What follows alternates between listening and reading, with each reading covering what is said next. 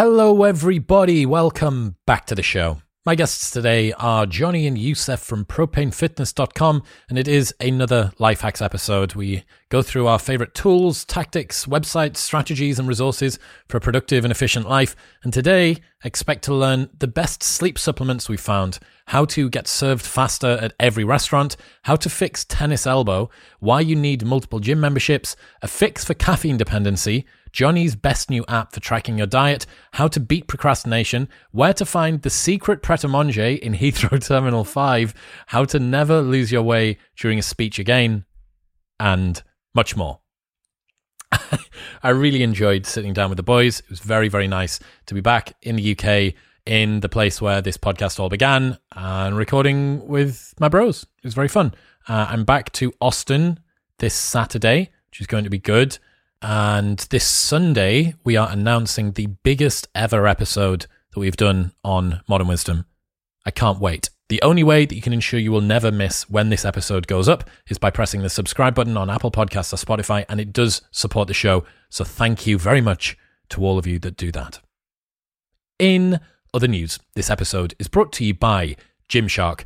If I could give you a clothing hack for 2023, it would be their seamless collection. They've got it in leggings for girls and tops as well. And the guys' seamless t shirts are the most comfortable things that I've ever put on. The fit is fantastic. The colors go with everything. I'm really getting into wearing a brighter t shirt with some of their more sort of muted colored shorts. They're just everything about them is fantastic. The design is great. The colors are great. And you can get a 10% discount on everything from Gymshark if you go to bit.ly slash shark wisdom and use the code MW10 at checkout. There is a minimum purchase of $100 or 100 bucks, I think, but it is free returns. So just buy everything that you need and return what you don't like. Uh, I I keep on falling in love with everything that they make, and I highly highly recommend. If you need some new kit to uh, motivate you to get to the gym in 2023, go to bit.ly slash shark wisdom and the code MW10 at checkout. In other other news, this episode is brought to you by Whoop. Whoop is a personalized digital fitness and health coach that monitors your body's physiology 24 7 via a non invasive wearable and provides you with feedback on your lifestyle, training, sleep, and recovery via an accompanying app. It doesn't just tell you what you've done, it tells you what you need to do. It is a coach that helps you identify areas for improvement in your life all through the power of biometrics. It is a single strap that is super comfortable to wear. I don't notice that I've got it on. I actually feel weird when I don't now. I sleep with it absolutely fine, and I really struggle to wear watches consistently under hoodies or when I was training previously. This is not a problem. Everything that you do is tracked your recovery, your workouts, your sleep, absolutely everything. And then it just feeds it out in a really easy to use app. Also, you can have teams. So if you and a friend have also got a membership, it means that you can see how they're getting on. You can have competitions between you and all sorts of stuff. I it's the only fitness tracker that I've ever stuck with, and there's a reason for that.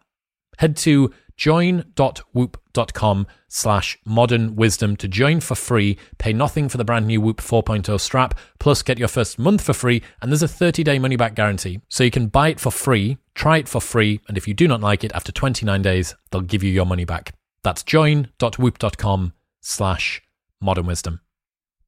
And in final news, this episode is brought to you by Cured Nutrition. We all know that a complete night of sleep is essential when we're working toward optimizing our wellness and general well being. Cured Sleep Bundle, which combines their best selling Zen and most potent CBN supplement, is the answer to guaranteeing that you get that full night of sleep every night. Zen is a blend of functional mushrooms, adaptogens, and full spectrum cannabinoids. The CBN extract is a lesser known cannabinoid found in hemp plant. These supplements were designed to support the two most critical stages of your body's natural sleep cycle REM sleep and non REM deep sleep. Some people can't fall asleep, others can't stay asleep, and then there are those that fall asleep and stay asleep but struggle to spend enough time in each sleep stage. No matter what is keeping you from true rest and restoration, this sleep bundle is the solution. Think of it like a one two punch for body and brain's reset.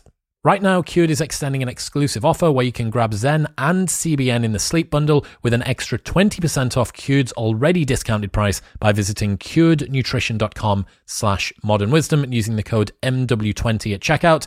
That's 35% off the regular price with the existing discount plus the code on top. That's C-U-R-E-D nutrition.com slash modern wisdom and the code MW20 at checkout. But now, ladies and gentlemen, please welcome Johnny and Youssef.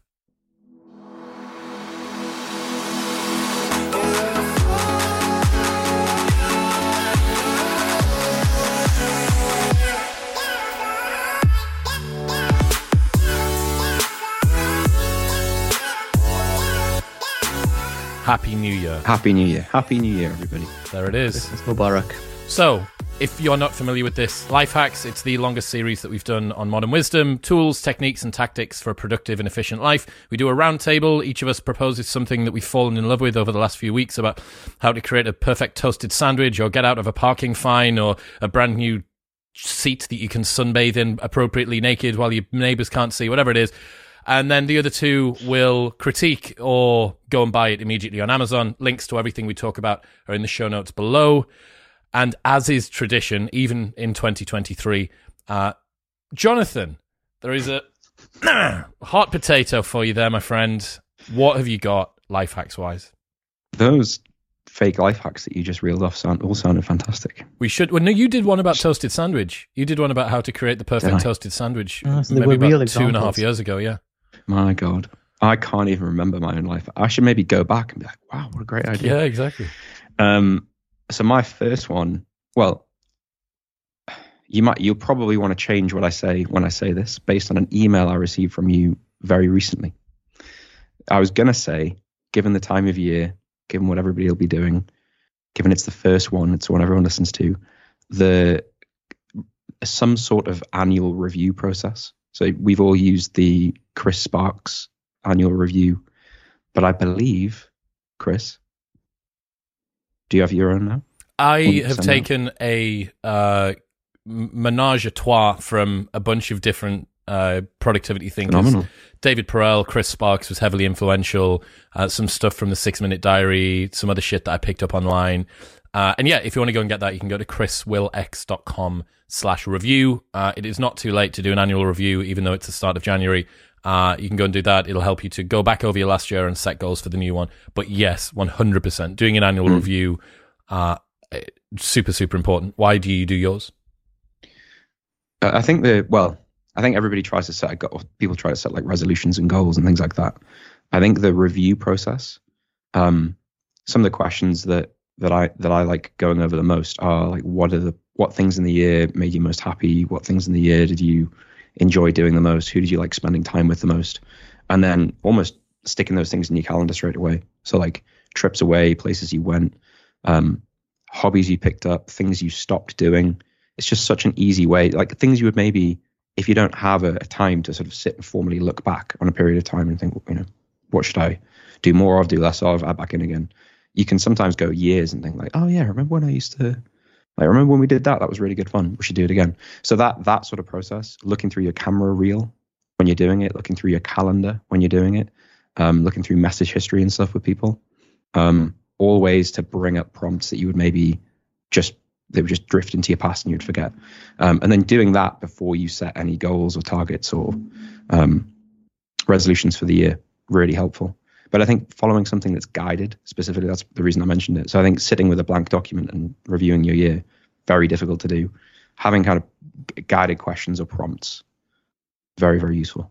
So, There's a, yeah. a section that I stole from David Perell that goes in the, the review that I talked about where he, he has a favorite memory, favorite new city, favorite new song, favorite live show, uh, favorite sex, like favorite interaction mm. with an animal, what like da, da, da, da, da. like it's not the same thing. Yeah, perhaps you'd hope not. But having that down is just, it, especially after you accumulate a few years of those. There's things that you'll definitely have forgotten that you've done. Mm. And you go back and you go, 100%. fuck! Remember when we did that thing and I fell in love with zoos for six months? I think that's the key. You know, that you said Johnny about things fading into the the murky past, and then you look mm. back and you're like, oh yeah, like this is why you just got to write stuff down, and there's there's no there's nothing that will substitute for just physically going through a process and writing it down. Otherwise, like if you just think, oh yeah, my goal's this, guarantee in a year's time you'll have forgotten that it was even a goal, and you end up with one of two situations: either you've totally smashed the goal and you look back on it and you're like, wow, I can't believe that was actually something I really wanted to hit, and now I've blasted straight past it because it seems so mundane. And if you just said that verbally, you would have forgotten and you would have wouldn't really have felt like there was much progress. Mm. Or you set the goal and you didn't get anywhere near it, and you look back and you go, oh, I'm an utter twat for having not done anything to move towards that goal. Right, let's refocus. Let's do it properly this year. The other reason that you've got to do the review first before you set the goals is the goals manifest, they grow out of the review, right? If you end up setting a bunch of goals that help you to achieve a thing, which this year you looked back on and reflected as a negative experience, like I hate my time working on statistics and I want to move more into the creative realm. My goal for next year is to get another statistics qualification because you haven't realized that statistics makes you miserable. You end up circling this sort of uh, liminal purgatory of always doing the same thing badly. Mm. And I think like the whole 80 20 analysis of why things are good or why things are bad. Let's say you've had a really good year in your career, for example. One of the questions in um, the re- review I was doing was saying, like, which habits do you think, uh, if something's gone well, which habits do you think were responsible for that or which actions were responsible for that? And when you really sit and think about it, it's usually stuff that you're like, oh, yeah, it's probably just this. What was yours? Like it, so things like um, consistent sleep routine. Like th- this year, because I've been over to the US a couple of times and had my sleep like forced out of a rhythm for a few times. I think realizing that um, the days where I've struggled in general with anything like training, productivity, concentration, anything, is just when my sleep is um, thrown out.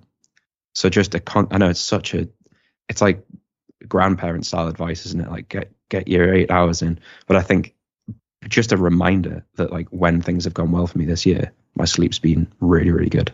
Nice. Um, for Nice, example, uh, Yusef, what you got? You are. You might not be able to see it. There.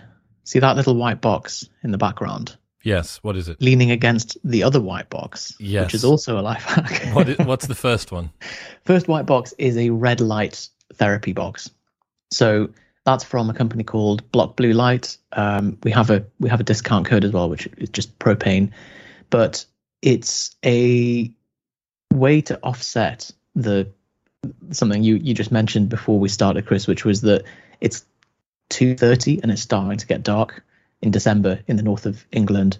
So this is not quite a sad lamp. It's the other spectrum of, of red light, uh, which you can't, you only get from sun exposure. It doesn't tan you. It has a completely different mechanism of action. Uh, these boxes do both red and infrared. And I recently did a review looking at how it affected my blood parameters, my inflammatory markers, my immune markers, and all that stuff. Um, and surprisingly, because it, seemed really gimmicky and really biohacky to China red light box, but the data is actually really compelling.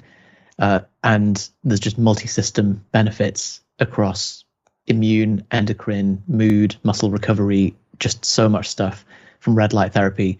Buying a box is way more cost effective than going to a clinic that does red light therapy for 70 pounds a session or something because that thing costs about three 400 pounds and it'll obviously last you forever so by the time you've had five treatments you've broken even so i think in terms of easy win red light box is the one What's your protocol for using it?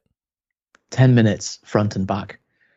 So you, there's different protocols depending on the strength of the the light and how far away from you're sitting and how deep the tissues are that you want to treat. So there's lots of variables to play around with. I've got a, a kind of a rough guideline um, on the video as well, but there's a book by Ari Whitten who goes deep with it, like really What's the TLDR? Just tell us what we need to know. deep. The the TLDR is ten minutes front and back. I think unless you've got a particular area that you're looking to treat, and then then you've got to consider like distance and wavelength and power transfer and all that stuff. Why use a red light lamp and not a SAD lamp? Sad lamp, different mechanism. So Should you be using Um, both? Can you get something? Is there such a, a red light and SAD combination? For the people that don't know, that's seasonal affective disorder lamp. It's like a super bright lumen thing that's supposed Mm. to give you. That's more circadian rhythm, melatonin, cortisol mechanism, right? yeah, so that that's more to wake up in the morning. So if you if you went like if you're living somewhere in like Finland or Iceland or something, and you you go out and there's just barely any sun, then you might you might need a SAD lamp. But generally, SAD is on the blue light spectrum, and I think we're already getting more than enough blue light from staring at screens all day. So personally, that's not something I would invest in. Um, and then red light therapy is less to do with circadian regulation. It's more the kind of other benefits that you get from from is, cellular hormesis, melatonin mediated effects. What did your blood markers say? To be honest, they went from normal to normal, which I'm quite pleased about.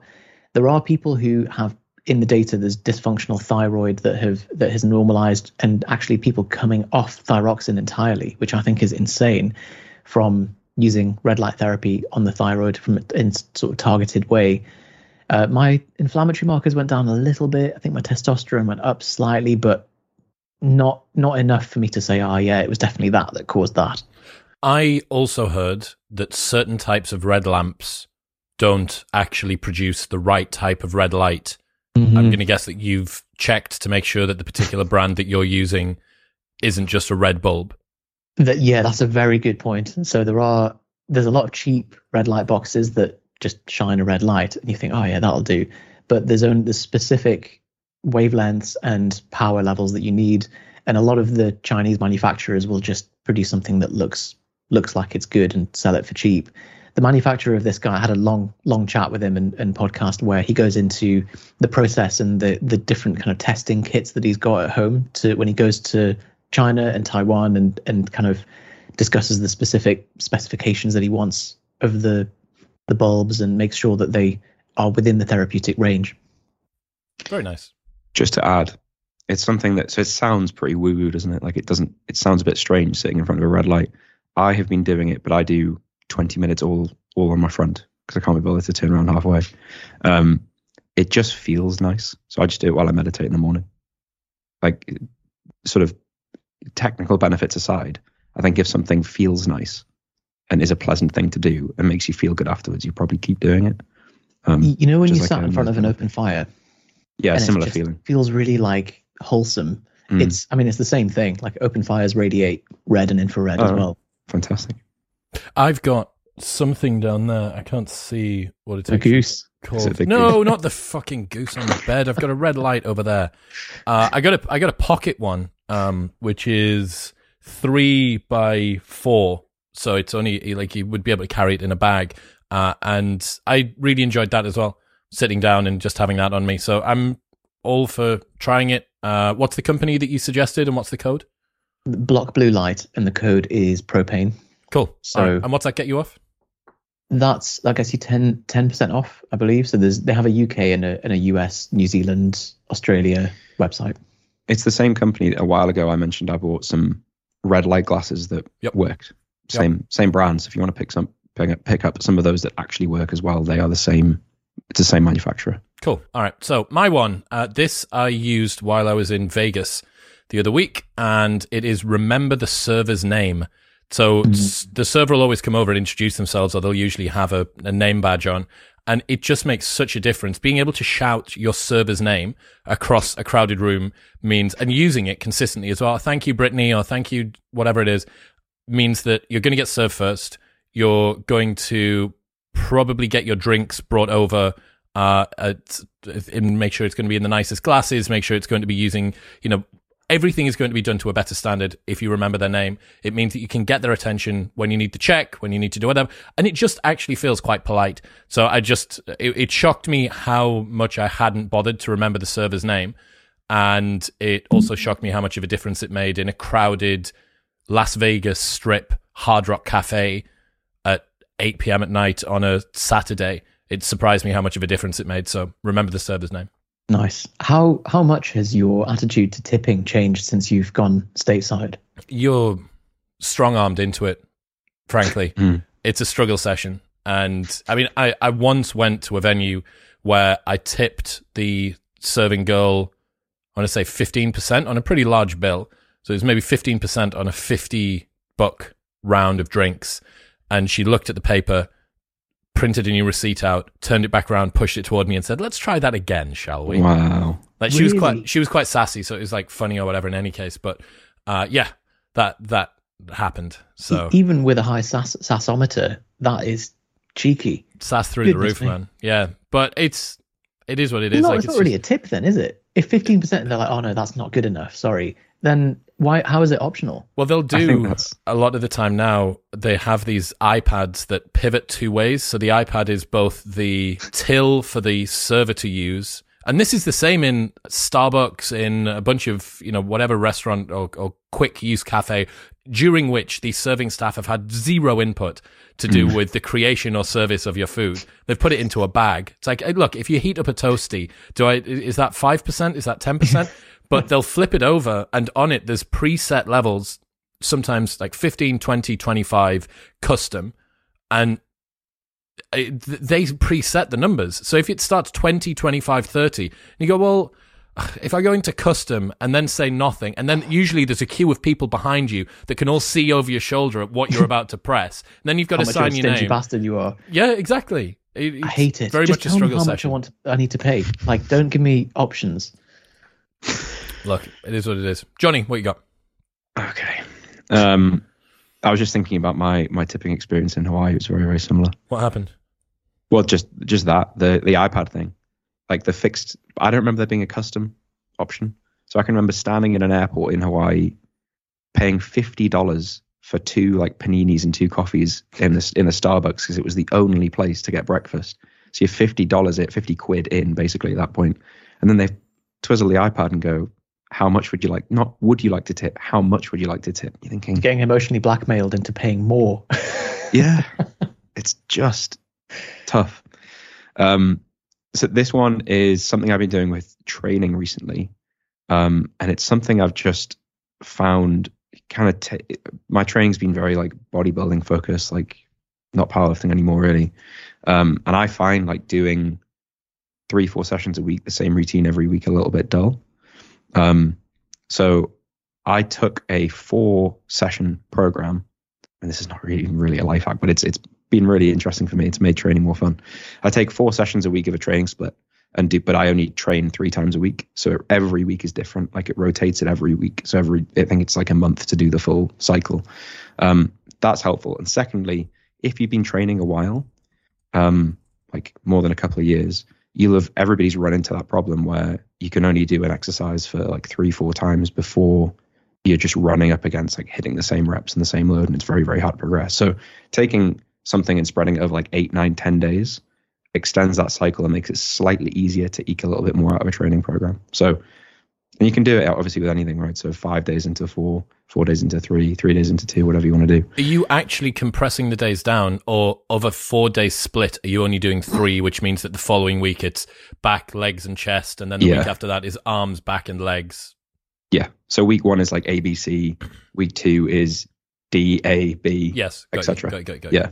Um, and it just keeps it interesting because it fe- every week, even though it's because you, you know you kind of build that association of like, well, Monday is the day when I do like bench and then cable fly, and then that no longer exists. So each each week you're doing a different combination, tiny change, um, but has quite a big effect. I found like recovery progression keeps it interesting.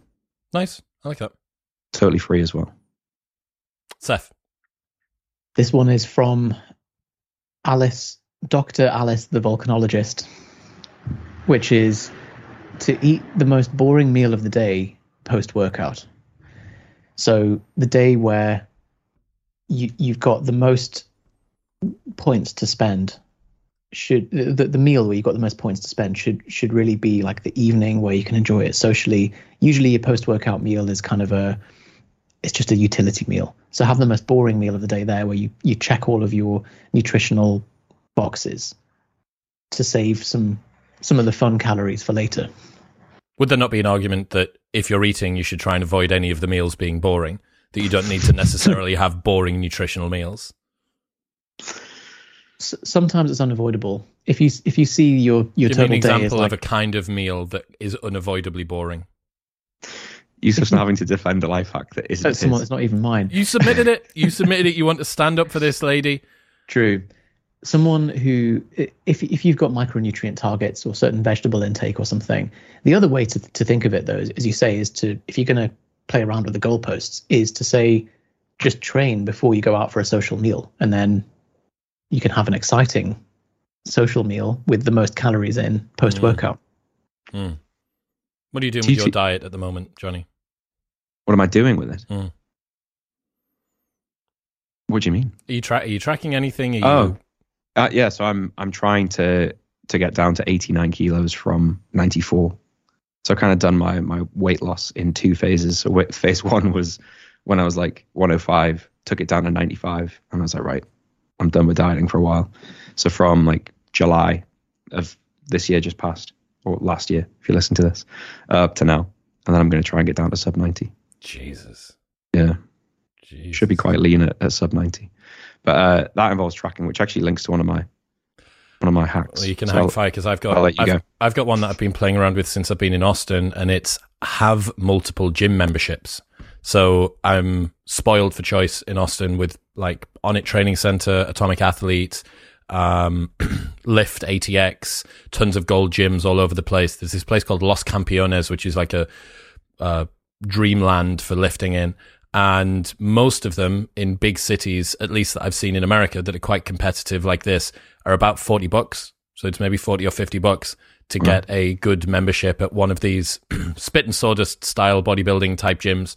And my current armory setup of gyms is uh, one with very broad open and close times. So that's the commercial gym. Usually for me, that's a Gold's. Uh, it's also the one that's got the quietest atmosphere. It means that I can go in and do listen to stuff, prep for work, usually episodes while I'm in there training. Then I've got one that I can go and train with my boys, which is Lift ATX. That's Spit and Sawdust, Gangster Rap, and Slipknot. And that's like a really cool, very social, open gym. That's good. And then the final one is a gym that has group classes if I need to externalize motivation, and that's Onnit at the moment, or Atomic Athlete would be another one. You don't need to have this entire like armory portfolio of gyms, but it is good to have at least two. I think Dean has had this problem since he's been back in Newcastle. He's between Newcastle and Middlesbrough, and he's training at Reebok CrossFit Tyneside, which a year ago he loved, and now he's bored of. And he wants to go somewhere new. But a year ago, he really loved Reebok CrossFit Tyneside. And a lot hmm. of people, I think, have fallen out of love with their training when what they've done is fallen out of love with their gym. You just need to be in a new environment with new music, different machines, different people to talk to, different routes to get there. And you would be surprised how much extra energy you can inject into your training if you just train in a new location. I like the different moods of workout as well, where you've got the set type of session where you just need to get it done. You've got other stuff on your mind, and then you've got like the social session, and so being able to choose that, it's a lot to coordinate, but I can see What is- the utility in it. What does your training look like if you've got like? It sounds almost like diff- different training modalities as well. Yeah, it is, but I, it's just moving as much as I can, getting as much sunlight as I can, not trying to stick to any one program too rigidly, and just enjoying training and stuff. So mostly bodybuilding style things, some high intensity stuff, and then two sessions of pickleball a week for kind of outright cardio, and then sitting on the exercise desk when I can, when I remember it.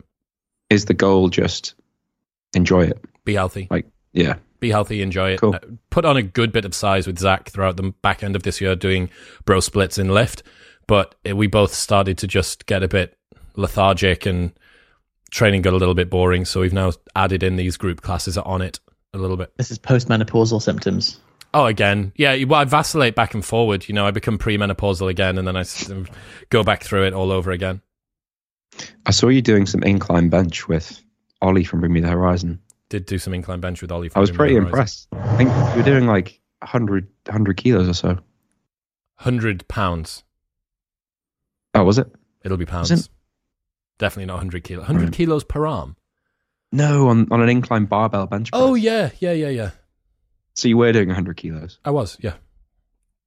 I think that's pretty good, Chris. Thank you. Thank you. No we have been lifting a lot this year. We put on a lot of size this year. Just eating, but eating like an arsehole as well. Just eating everything in sight, like constant desserts. It's not been the highest quality calories. So I'm going to try and dial that back in this year. There's a real difficulty I have blending the mental sharpness I get from intermittent fasting with the f- lack of physical degradation that I get from having like regular meals that are of high quality throughout the day. I've, I find it very difficult to maintain a good physique whilst doing anything close to a hard intermittent fast. Well, Chris, have you thought about having your most boring meal of the day?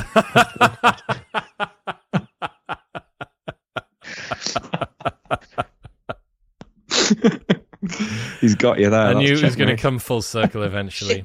right, John, Johan, what have you got? Give us. Uh, so it's a it's a triple triple pronged hack, I love it. uh, which is three things in unison. I think I've meant well two of them have definitely been mentioned before. Uh, so the first one is something that I actually heard on Modern Wisdom recommendation from Derek at More Plates, More Dates, which is to take like a standard day of eating. So it, it, it, it's the setup you would normally have on like a regular day. Plug it into something called Cronometer, which is a, an app that's iOS, Mac app. I'm, I'm, sure it exists for Android as well. Um, and it just scores you based on your micronutrient profile. So just as, a, as an RDA percentage, where are you short on like vitamin C, A, D, K, etc. It is extremely difficult to get anywhere close. I don't know whether anyone's ever tried this before. It's something Yusuf and I have spoken about. Way harder than you'd think to do that. Um, the thing, however, it's so cool to see it. So you put in your normal food intake for the day, and then it's got like pre-saved. It's got um, quite a few popular supplement brands. So you plug in an athletic green serving, and everything goes from being like five percent, ten percent, ten percent to like three hundred percent, three hundred percent, three hundred percent. So first one, first hack is that is like if you are trying to improve your diet in the new year, which so many people do. Um, I do think it's important to look at the macronutrient and the micronutrient profile. Stick your diet, stick an average day into Cronometer and see where you fall. Second thing is athletic greens, still using it, which is a, hell of a testament. Yep. And then the third thing, which is another tip that um, I gave a while ago, which is something else I'm still using over a year later, is MacroFactor for tracking macros. Um, that app is getting better every. I mean, they've just done another update. Um, the guys behind that really know what they're doing, and with MyFitnessPal, just adding some, making some features premium. Um, if you're finding that annoying, like the barcode scanner being now being a premium feature, and you want something perfect else, storm. Like MyFitnessPal yeah. managed to to trip over their own feet at the same uh-huh. time as a major competitor stepped into the ring. Why not use Cronometer for everything? Why have Cronometer to do micros and MacroFactor for macros? It's just not got the best um, like database of, of popular brand items. Cronometer. um, and MacroFactor's not. It Mac, MacroFactor has micronutrient profiles, but it's not quite as good as Cronometer. Um, so Cronometer is good for like inserting the single ingredients once and like doing that process once. But if I'm going to have like a a dinner at a restaurant, the chances of it being a Cronometer are very slim. I tested it because ideally that would be what you would do, right? But yeah, the the database and also the tracking, the functionality on MacroFactor is way beyond that. It'll even adjust your macros for you if you want it to. Is that the so, thing when we went for a avocado salad in Heaton a few months ago, Yusuf, that you just spoke it into your oh, phone? Yeah. You said, "Yeah, record one avocado salad with an egg." and then it just came up and put it in. Yeah, so that I mean that that's a great feature. I feel like we've not even mentioned. Yeah, I haven't is, even mentioned that. Yeah, so it's got like an AI recognition thing. So you could say, um, yeah, ro- roast chicken dinner with potatoes and whatever, and it'll it'll generate it and it'll give you suggested servings, and you go, oh yeah, I think that's about right, and mm. you can add it in. Um, the we I think we have a code for that as well, but it's just for an extended trial. Yeah, they don't do any discounts, sadly. Um, um but yeah, they do a seven or a 14 day trial. So good. How much is membership um, if you want to stick about after that? 60 quid a year or something like that. Yeah. So not much ve- if that's going to be the basis of your tracking.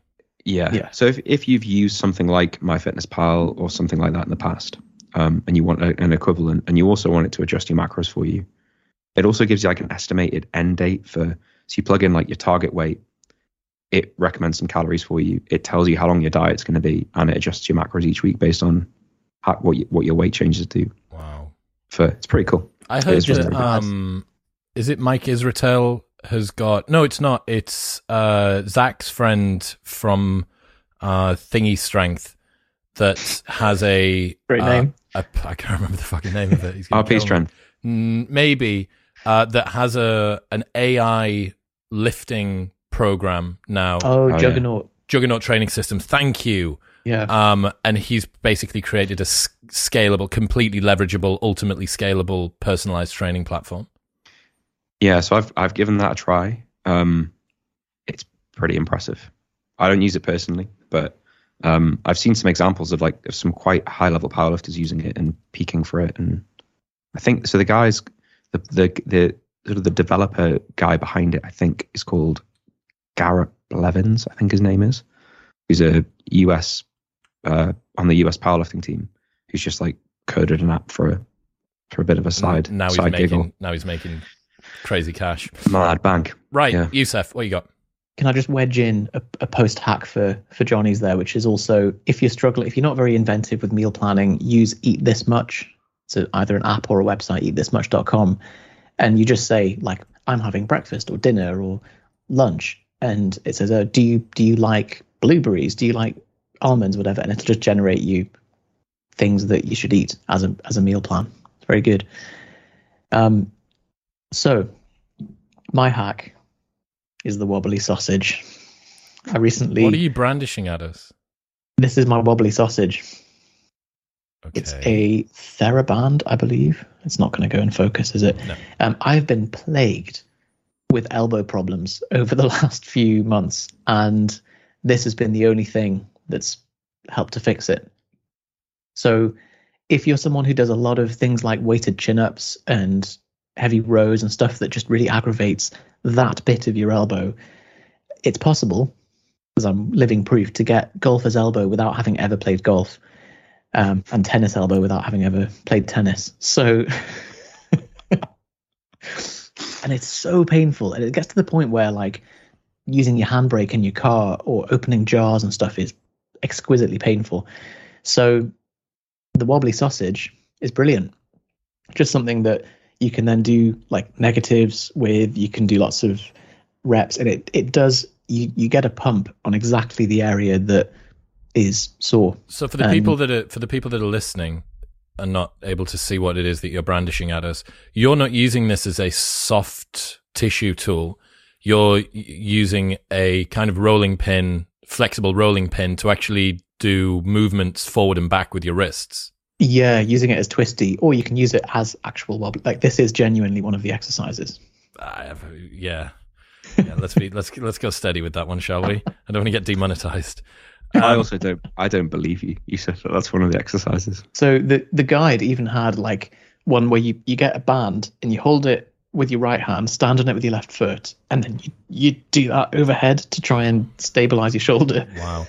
I mean, I'm sure that you understand the mechanism that's going on. Why does golfer's elbow occur? What's happening?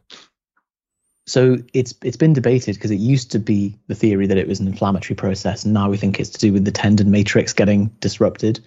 Um, but it can just it it's probably like a combination of tissue level and sensitization events happening at that point. But it's just so localized and so painful that anything you do starts picking the scab with it. So part of the goal is to like stretch it away, work through the pain a little bit, get, get you know after you've recovered to re desensitize yourself to the area, but then also to strengthen the area through doing lots of negatives and wobbly sausage. Yeah, well, I was going to ask what the fucking mechanism was if you were going to say it looks like a miniature foam roller, right? It looks like a tiny little foam roller. I was going to say, what are you actually doing? If you're going to go back and then do the same exercise again, how are you expecting a different result if all you've done is loosen up the area? Like this was what I got red pilled by Sam Spinelli, uh, the strength therapist, uh, about a, a little while ago.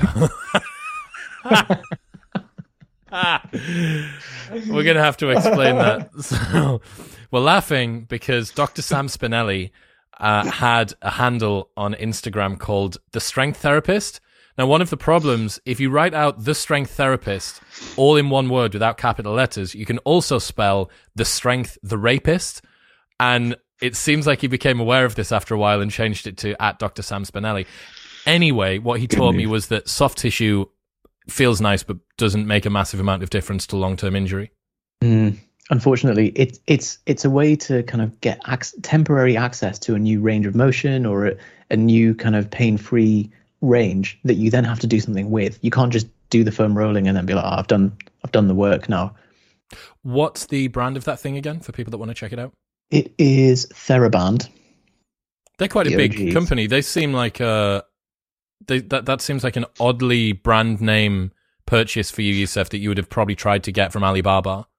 I I just thought I'm not I'm not making any shortcuts with my elbow. I've I've wrestled Enough's with enough. this problem enough. Yeah.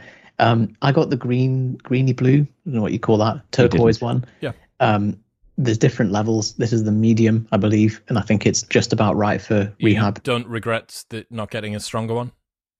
No, because you, I think if you go too hard with it, it's you're just kind of picking the scab further with the injury. That's such a like nuanced topic about when you look at resistance bands and and other um the, the density of foam rollers. Do I want extra firm? Do I want firm? Do I want medium?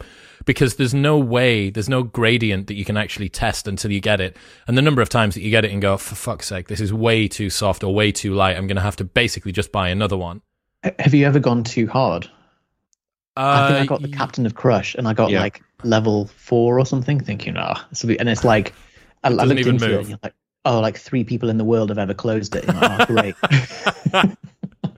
Or if you like accidentally get a, you know, if you're trying to get like a resistance band to do some shoulder rehab with, and you get, you get something that's too much, and you can't even get it past like Yeah. Yeah. But then one that's one that's totally pointless that, that you can basically see through is also useless. Like I'm just Mm. f- flinging a piece of to- sh- single sheet of toilet paper around. yeah, like just move my elbow. Yeah, yeah, exactly. Okay, um, hack productivity with the Zeigarnik effect by leaving sentences part finished. We've spoken about the Zeigarnik effect before.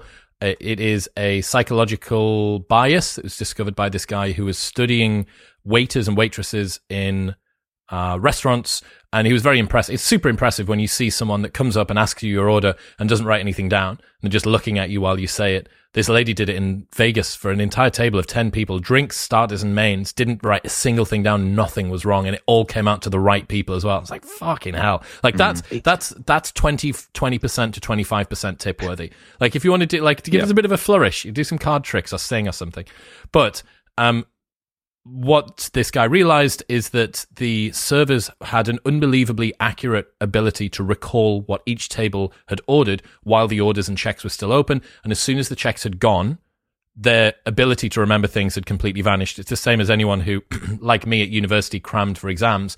You'll be able to remember really, really closely what it is, all of the different accounting principles or whatever that you've been researching. And yet, as soon as the exam's done and that loop is closed, everything's gone. And this is the same reason that Netflix shows use cliffhangers at the end of them to get you to watch the next one because the human mind abhors this sort of open loop and it likes a closed loop. So it's the open and closed loop dynamic that we've got. And the way that you can use this to hack productivity is give yourself an easier in when you go to restart a project. And this is something Michael Malice does as a writer. I know a bunch of my other writer friends do as well, that they leave sentences part finished as they close the day out which means that when they then begin the next day, it's really easy. How hard is it to finish a sentence? Like you already, you're basically up and running already, and then you, before you know it, you're writing. It also means that your open loop system is a little bit more activated throughout the remainder of the break between doing the project again, finishing it, and doing it again. Uh, so you're thinking about it a bit more. You're considering what it is that you need to do. So I do that with some of the stuff that I'm starting to write now. I'm starting to do some longer form stuff, and uh, yeah, leaving sentences part finished is a nice solution. Nice. So you're not having to start the day and kind of crack the shell of the task, and it's uh, Oh, fucking over that. finishing something at the at the end of a chapter, you know, and you go, oh, okay, let's start this new chapter now. really, really difficult. It's hard hmm. enough to begin a task in any case. It's just a case of making it as easy as possible for you to get going. I think. I think we discussed the idea of of dentists when you come in the room and they go, "Hello, sir, sit down," and then you open your mouth and they go, "Ah, Lewis, how are the kids?" Like because they recognise the particular configuration of fillings and teeth that you've got, and that's that's what jogs their memory because that's the way that they see the world. That's not one that I remember happening, but yeah, I mean, I'm going to see David Breton actually in a couple of weeks' time before I go back to uh, Texas. So if he starts remembering things about me as soon as I open my mouth, we'll know that that's true. Johan, context-specific learning. Um, Andrew Huberman, who is a alumnus of the Modern Wisdom podcast, has a sleep cocktail. Have either of you tried it? magnesium L-threonate, Chris has tried it. L-theanine, Yep. apigenin, Yep. and sometimes, sometimes not, uh, Glycine. GABA. And glycine. GABA. Oh, GABA. gly- so the the glycine thing I haven't u- I haven't tried yet. So I haven't tried the GABA because Yusuf scared me about GABA We we used to GABA a lot. in in Z12. Yeah, back in the day. How often then have you I'm- gabbered? Oh, So I I- mean, I, I got through a bottle of GABA. I I got my have- I I gave it to my brother and he ended up getting withdrawal. I like I gave it to him. I was like, listen, Habibi, don't take this every day. Every couple of days, and then of course he didn't. He ignored me. Took two every day, and then at the end of the month he's like, "He's I need more of that stuff. I can't sleep at all. I'm really anxious." And I'm like, I told, I, I told you, man. I'm fucking telling you, bro. Stop taking that shit. So It's I, my I crew. remember, I remember Yusuf realizing there was GABA in this supplement we used to take from T Nation, and being like, "Whoa, that's a hell of a that's a sledgehammer." So I didn't, add, I haven't even added that in, but the rest of it I have. And my goodness me, do you get a good night's sleep with that, with that cocktail of things? Have you split tested it on Whoop? I haven't, I haven't. But I Are mean, you still using Whoop? No. Well, that's why you haven't done it. well, You'll I- be back. uh, You'll be back. You'll be back partway maybe. through 2023. I'm Maybe. sure. the thing that's good about Whoop, I mean, not to sidetrack this, is like is exactly for stuff like this. So it's it's activating it for. I, I don't think I get that much out of it when I do the same things day in day out because it's just there's a there's a flux in your scores and you're like, well, I'm not going to change my training. But if you want to add something new in, like red light therapy, for example, um, or new sleep supplements, doing it for like two months and testing it just to see like is there any move in the numbers is very useful. But with the sleep cocktail thing, it's almost at the point where it's like it's as clear as day to me that it makes a difference. like I, I don't know what your experience with it was, Chris, but um, I've had a lot of sleep supplements. I've had ZMA, obviously the Z12 stuff, um, 5-HTP, my protein sleep cocktails. Never, re- they, they kind of help, but they don't really. Um, I, I think this, I immediately fall asleep, and then I just feel like I'm asleep the entire night. No It's- issues. Uh, my my sleep's been the best that it's been uh, throughout this year, and it's fluctuated due to all of the travel. But I'm a big fan. Mm. I haven't used the glycine, so for brands, I'll let you put yours forward. But certainly in America and maybe in the UK as well, a company called DoubleTree. They are massive on Amazon. Um, everything seems to be uh, double third party tested, comes with a Right. bunch of credentials and stuff. Um, that's where I get my magnesium L-threonate from, my apigenin, and my. Is that how I say it? I feel like I'm Apigenin, I think. but Apigenin. Yeah, I'm I'm sure. definitely saying it like a, a, a pigeon. And which is I- I'm pretty sure Yusuf, you mentioned that's an opiate. possibly. I It's a thing in chamomile tea. Oh, is it okay? Well, no, I, I, I don't know if apigenin is, but chamomile tea is a mild opiate. well, L- L-theanine is present in green tea. Green right? tea, yeah. yeah, gives you some funky dreams. Yeah, well, I mean, You know, yeah. L-theanine's a really great neuroprotective. Seems to be r- good for dealing with stress and anxiety. Some people take it during the morning as well, which it's Mm. also useful to take with caffeine to take the jitters off the edge of caffeine. Um, what's the brands that you've gone for? What's the dosage you go for? And where did you get your glycine from? I just got it all on Amazon. Um, I can get the the links of, of stuff. Yep. Um, I got it. To be honest, I, I went on Amazon and I went for brands that I either recognized or had like really good reviews and like a high number of reviews on. Um, it was a lot cheaper than I was expecting it to be. Getting all the individual ingredients and a lot of like the theanine. is like 180 days in a bottle or something like that. It's yeah, crazy. I've still got that uh, apigenin from the first time I started using it because they're tiny, tiny, teeny little Mm. capsules, right? Mhm. Um, the magnesium L-threonate is what you go through at a ridiculous rate. yeah. Yeah. so you need to get three. I've found that you need to get about three bottles of the magnesium for every one of the other two. Uh, Mm. glycine is it just is it any type of glycine? I, I haven't used It's that. it's it's very generic and cheap, so it, it's just an amino acid. Yeah. The the reason that they say to cycle it is that the data shows like an, an increase in sleep quality on the first night that you use it, and then not so much afterwards. So the the rationale, Huberman's rationale, will be to cycle it so that you kind of resensitize to it. Are you cycling? Because I don't. But should you be cycling magnesium L-threonate, uh, apigenin, and the L-theanine? Personally, with with anything like that that's going to enhance something, I just think a, a broad principle should be to cycle stuff. The only time, the only thing, only thing that I maybe wouldn't is anything that's vitamin or pseudo vitamin. So creatine, no need to cycle.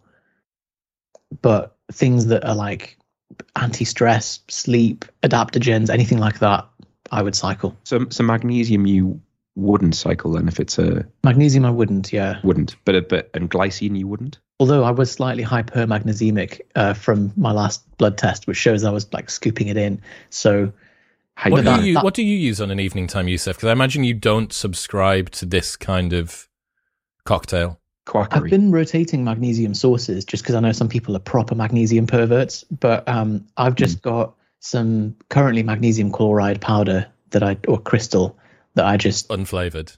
unflavored. Yeah, Dry hang on. scoop. Hang on, that you, Dry. that, that you what? What do you do with it? I just dry. I, I put it into water or something. But Not your mouth. that, to be honest, very irresponsible of me. Please don't take this as medical advice because I like I just haven't been weighing it out. I just sort of eyeball it, which is a, a terrible thing to do with a mineral, and it's why I ended up magnesiumic. you eyeball. That's like you know, the, the studies where people have like accidentally had 30 grams of caffeine and ended up in That was A&E. that. That was that That's- person in Northumbria University, wasn't it? Yeah, For the, Yeah. for That's the someone people around the world who don't know the, the university we're talking about, there's two unis in the city that we all live in.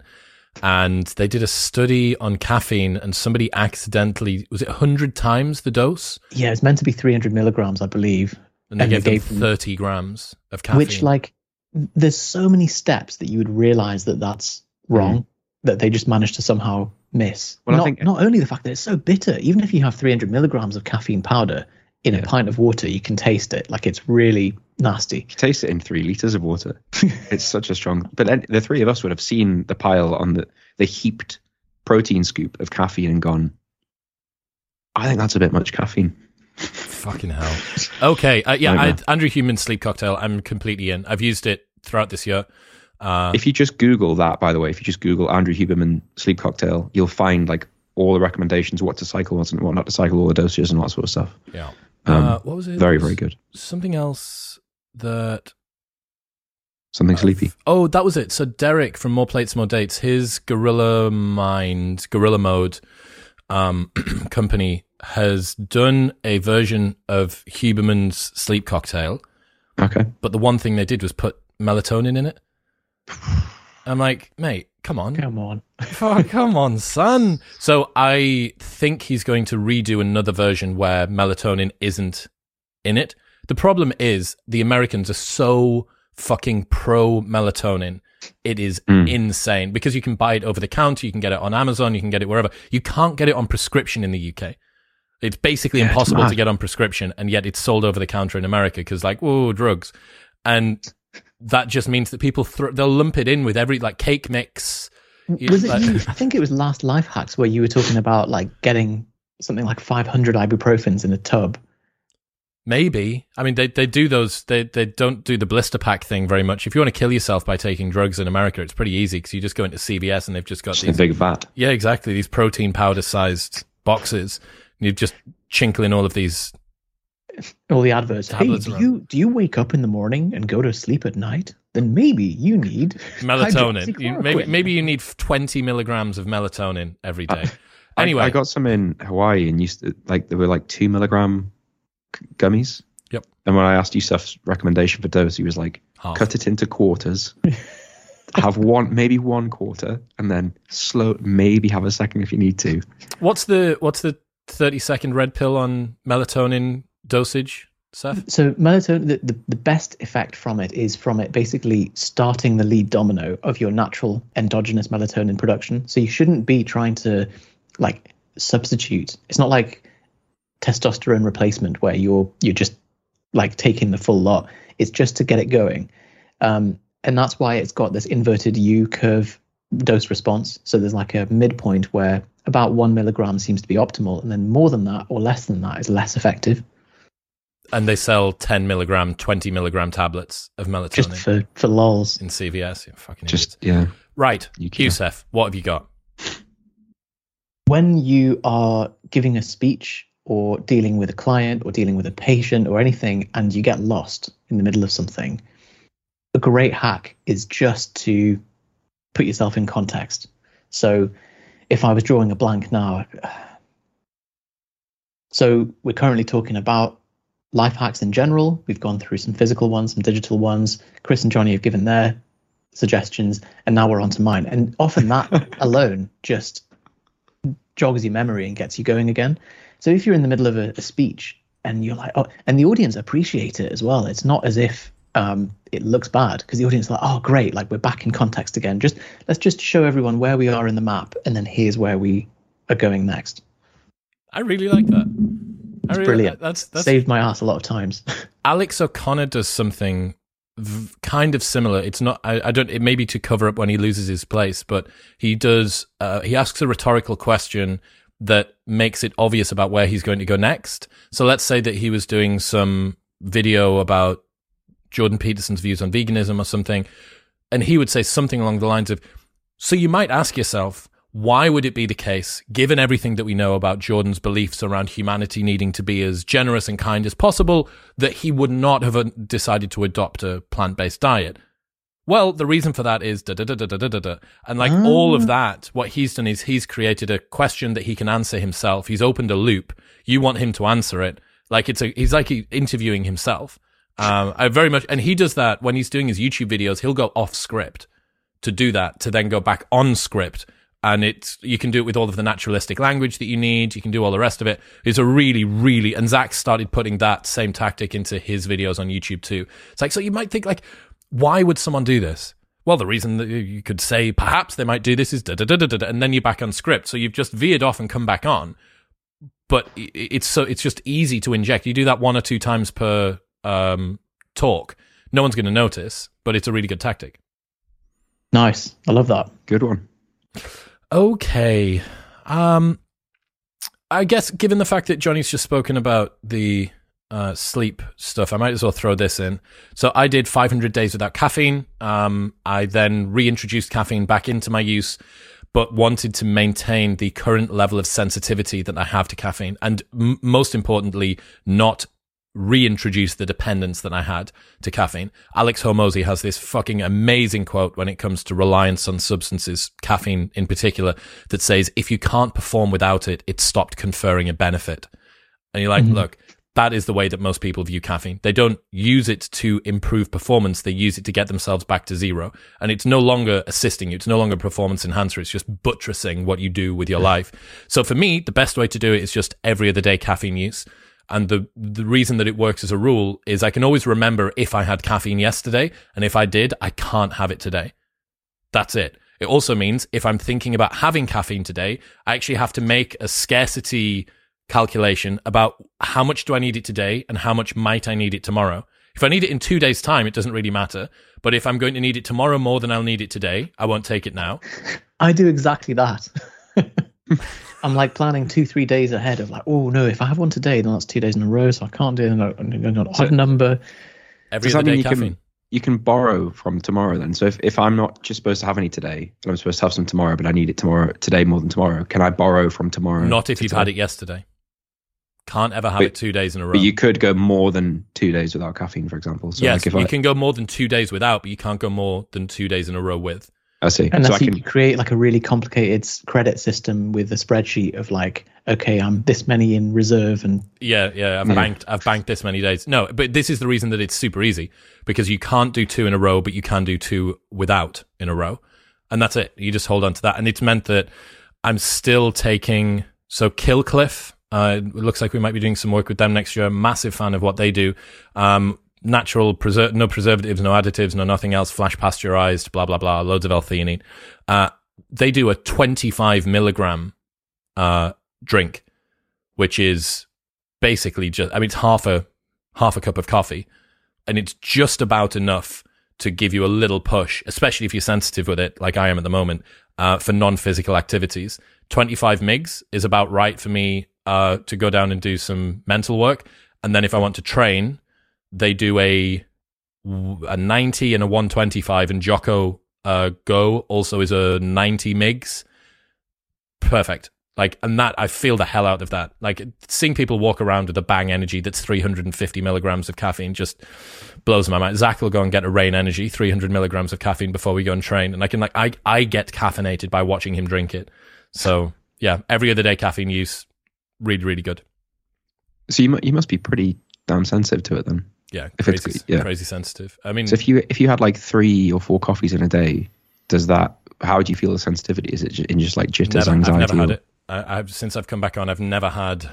I think the most I've ever had in a day has been two 25 milligram drinks. But if you scoot back to like pre 500 day with episode, I can't remember because my sensitivity was just so high, right? So low, should I say? I was so desensitized to the effect of caffeine. I can't remember what it was like, but it would make me, if I overshoot it, it makes me jittery. It makes me anxious. Mm. I can't focus.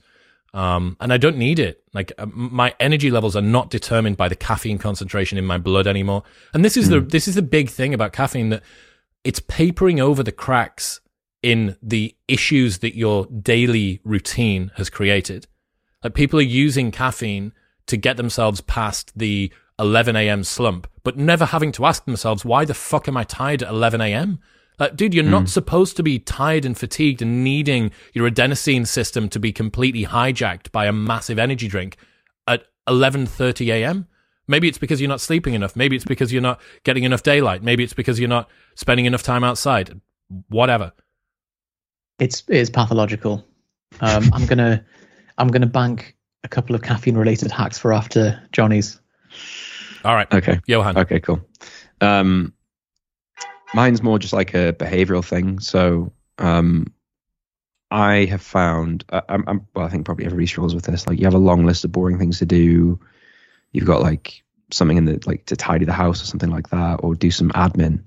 Um, even just if you if you're putting off a training session, um, it's something that that I've always kind of done it in some way, but the first time I really experienced the effect of just having uh, like a totally arbitrary deadline was actually when I was trying to do the CrossFit Open when you were there, Chris, and you were just like five, four, three, and I just found myself, even though I was shattered, like you're just like, oh well, there's the countdown. I suppose I better get back to doing what I was doing. So you having just this arbitrary thing just encourages you to just get going again. So being like playing around with that to encourage me to do things that I'm putting off. So um, you've got like a, a list of boring tasks that you've got to do, and you've got a phone call that's happening at one o'clock. Challenge yourself to do as many many of them as you can before one o'clock, or even sometimes waiting until you've only got an hour to train. Like you know your training session is going to take you an hour. I know that at eleven thirty I'm going to have one hour exactly to train, otherwise I'll miss my training session. Suddenly you find yourself like in the gym, powering through it, getting it done in forty five minutes. So kind of creating these like almost turning things into a bit of a game. It's a bit childish, but makes such a difference to things that are otherwise very boring and could easily have taken all day. Um, and I know it's it's Parkinson's laws and, and lots of other ways of kind of viewing these things, but when you've got stuff you don't want to do, turn it into a bit of a game, set a random and arbitrary deadline, and suddenly becomes like even fun. That's sometimes. so the, the something prob- I really admire about you, Johnny, and you. This is parallel to Parkinson's law. Is you know the effect of when like you're at home and you've got a train to catch at quarter past four so but it's it's quarter past three and so you're thinking well i've got an hour but i can't really do anything proper and then it's like half an hour before you have to leave and you're like well like i'm in this limbo johnny will always just be like oh i'll just do a thing like so something you know even if you have to record a module or something that i would consider quite heavy project work and you'll be like oh, it's fine like i just need to leave at that time and i'll just do it anyway. Whereas i get very much caught in limbo mode and end up doing like emails or shallow work. Well, that still was counts, that was something that you that I still use from you, which is having a holding pattern activity. So in between, I've had a lot of calls over the last few months, and sitting down and waiting, and call finishes ten minutes before your next call. really, what are you going to do? Yeah. Not even long enough for me to do a loop of the park next to where I live. That's thirteen minutes and thirty seconds, door to door. So I'm like, right, well, iPad or uh, Kindle next to my desk means that instead of picking up my phone, I might pick up a book. Maybe I'll read for a little bit. Or emails, I think, is actually the best use of your time for this mm. because you can chip away at your emails in such an easy bite sized form. I'm going to try. Email's been a real issue for me. So if anyone has some great life hacks around emails, please send them over. Um, to try and make email less of a an entire day thing. Currently 120 unread emails, all of which need in depth replies that need me to get a calendar out or link other stuff or submit a form or do some shit. Uh, how are you gamifying common boring tasks? Like just saying, I've got half an hour to do these, I need to get these done. Is there anything else?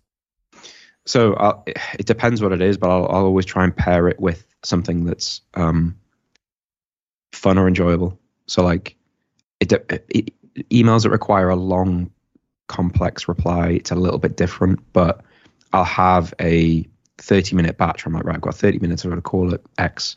I've got like a predefined list of all these things, and I know that like really bitty, like renew my car tax, pay this thing, reset this insurance, wh- whatever it is.